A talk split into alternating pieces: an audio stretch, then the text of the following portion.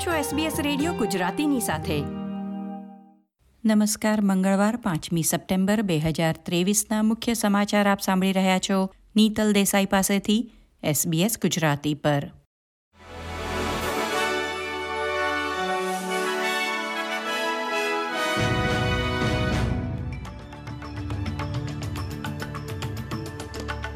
Reserve બેન્કે ધારણા મુજબ સળંગ ત્રીજા મહિને સત્તાવાર વ્યાજદરમાં કોઈ ફેરફાર કર્યો નથી.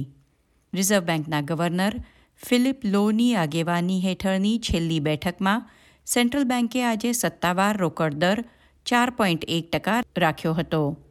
આ મહિનાના અંતમાં ફિલિપ લોને સ્થાને પ્રથમ મહિલા ગવર્નર મિશેલ બુલોક પદ સંભાળશે. વડાપ્રધાન એન્થની આલ્બનીઝી આસિયાન અને ઈસ્ટ એશિયા બેઠકમાં ભાગ લેવા ઇન્ડોનેશિયા અને ફિલિપિન્સની મુલાકાતે રવાના થયા છે. ત્યારબાદ તેઓ નવી દિલ્હી ખાતે જી ટ્વેન્ટી બેઠકમાં હાજરી આપશે. ક્વોન્ટસ એરલાઇનના મુખ્ય સચિવ એલન જોઇસ ચોવીસ કલાકની અંદર તેમનું પદ છોડી દેશે. થોડા દિવસ અગાઉ એ ટ્રિપલ સી દ્વારા રદ થયેલી ફ્લાઇટની ટિકિટો વેચવા બદલ ક્વોન્ટસ સામે ફરિયાદ નોંધાવવામાં આવી છે.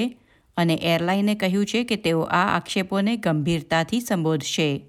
ક્વોન્ટસે જોઇસની વહેલી વિદાયની જાહેરાત કરતા કહ્યું હતું કે શ્રી જોઇસ કંપનીમાં જરૂરી ફેરફાર પર ધ્યાન કેન્દ્રિત કરવામાં મદદ મળે તે માટે બે મહિના વહેલા નિવૃત્ત થઈ રહ્યા છે.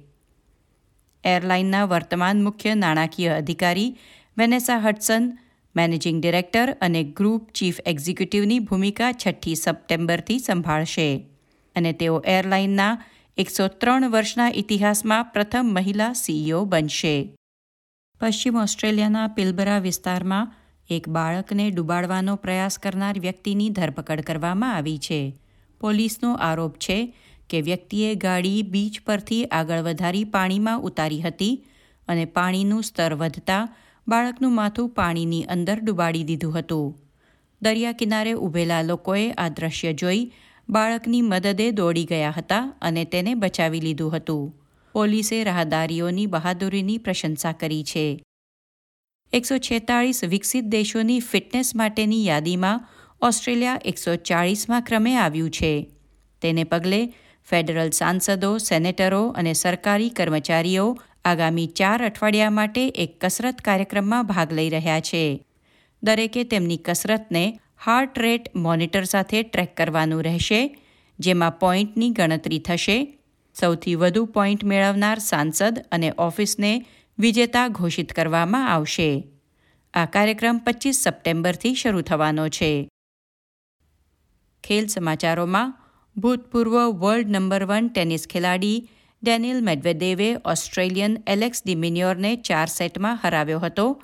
અને તેને યુએસ ઓપનમાં સતત બીજી વાર ક્વાર્ટર ફાઇનલ સુધી પહોંચતા અટકાવ્યો હતો. યુએસ ઓપનની પુરુષ કે મહિલા સિંગલ્સમાં ડિમિનિયર છેલ્લો ઓસ્ટ્રેલિયન હતો. તેની વિદાય સાથે હવે ટુર્નામેન્ટમાં કોઈ ઓસ્ટ્રેલિયન ખેલાડી રહ્યા નથી. આ હતા મંગળવાર પાંચમી સપ્ટેમ્બરની બપોરના ચાર વાગ્યા સુધીના મુખ્ય સમાચાર. આ પ્રકારની વધુ માહિતી મેળવવા માંગો છો અમને સાંભળી શકશો Apple podcast Google podcast Spotify કે જ્યાં પણ તમે તમારા પોડકાસ્ટ મેળવતા હોવ.